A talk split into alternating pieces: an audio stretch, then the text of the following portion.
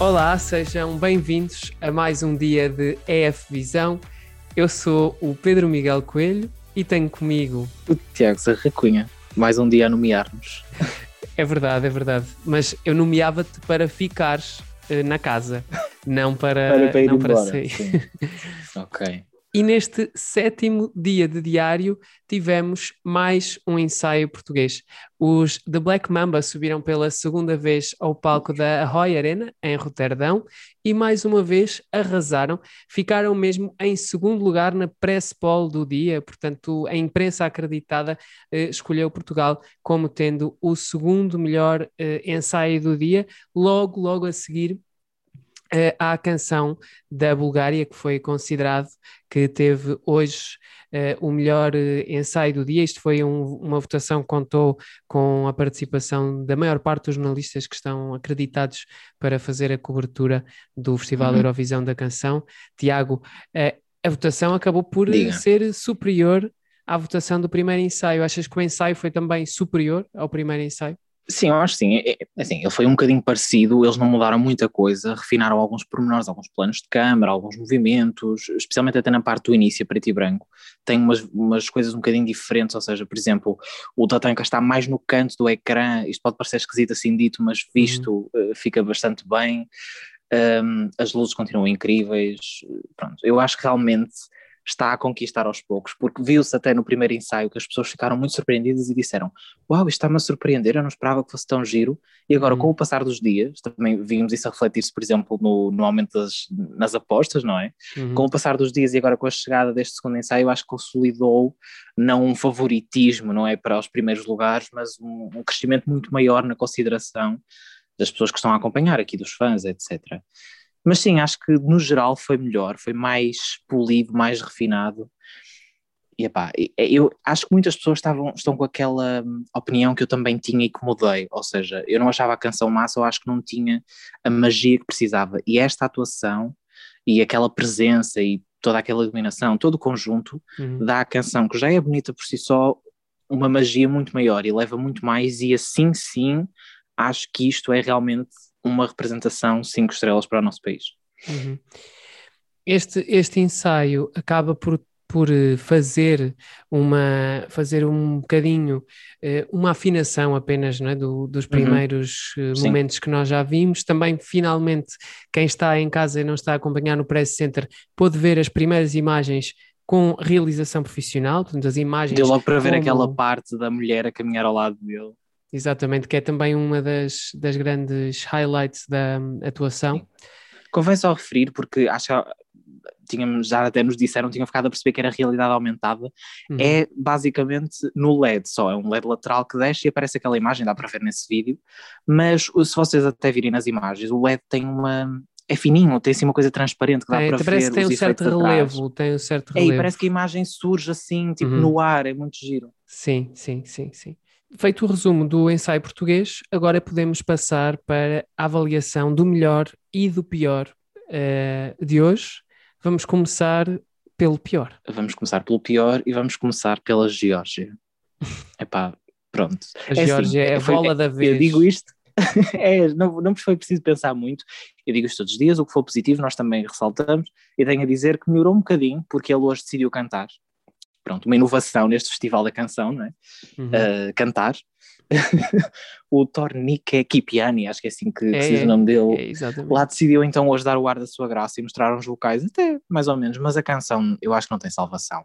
O staging podia, não é assim tão mau, tem bons planos de câmera, tem boas imagens a aparecer nos LEDs, para a canção, para o que, para o que a canção pede, aliás, uh, acho que até é bom demais mas é como se costuma dizer, não há, não há staging, não há nada luzes que salvem uma uhum. canção daquelas, e acho que é mesmo para esquecer totalmente. Exatamente, e a Georgia hoje abriu mais uma vez amanhã, um, não é propriamente a melhor coisa que nós não, esperamos. Ainda, ainda bem que na semifinal é no meio, sim. porque se fosse logo no início, sim, abrir a semi assim, abrir a semi assim ia ser muito complicado.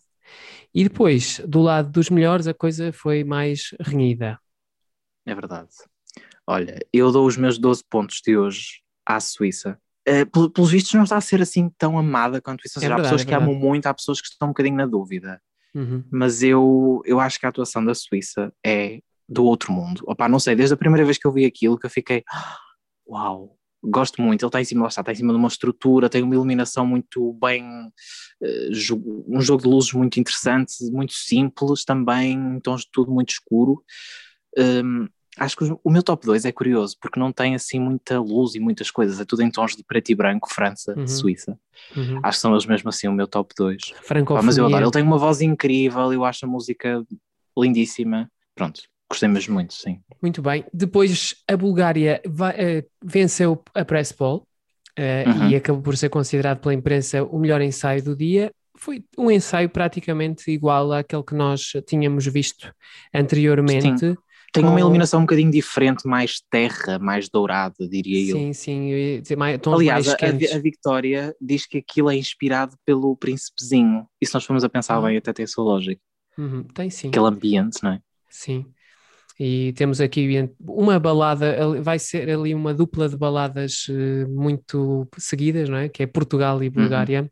Atuam Uhum. Mas também são bastante diferentes. São- Pelo menos sim, até são- em termos do aspecto do que diferentes. vemos no palco, não é?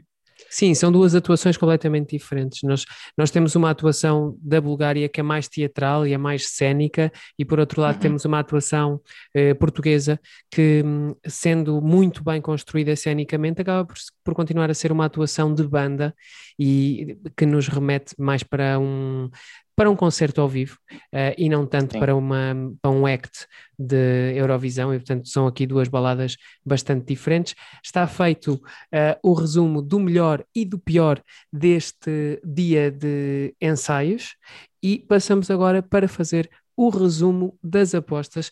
E, portanto, às 15 horas e 6, a França continua a liderar entre os apostadores, com odds entre os 3 e os 4. Neste momento há uma hipótese de 20% de uma vitória francesa para os apostadores que nos vários sites estão a fazer as suas escolhas e os seus investimentos para ver se conseguem ganhar uns trocos com a vitória do Festival Eurovisão da canção.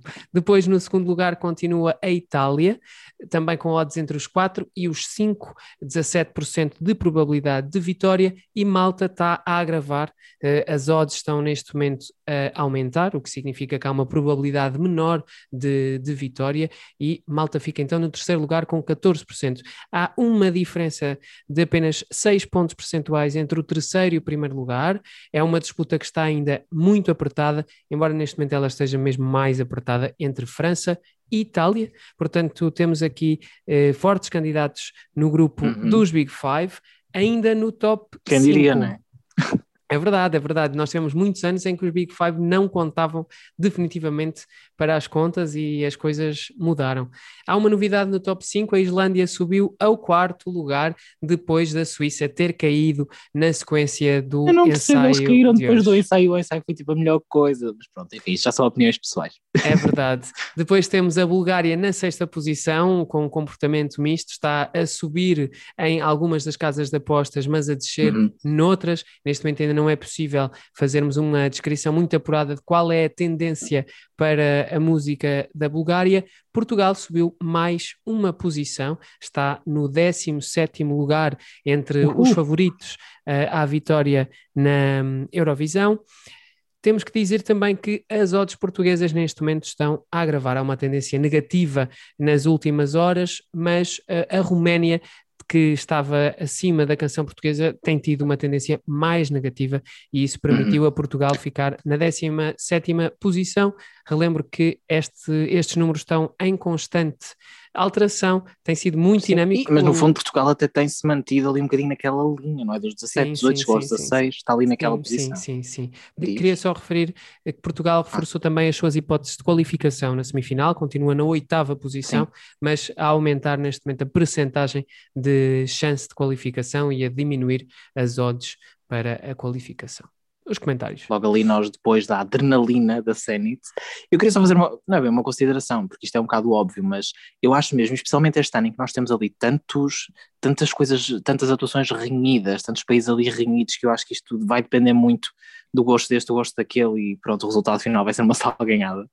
Um, não é? Eu acho que sim. De- mas ao mesmo tempo eu acho que, apesar das apostas serem relativamente accurate com aquilo que se espera, eu acho que ainda vai haver aqui bastantes mexidas. Por exemplo, a Bulgária neste momento está em sexto lugar e eu não sei até que ponto vai ser efetivamente um sexto lugar, percebes? Está tentando prever.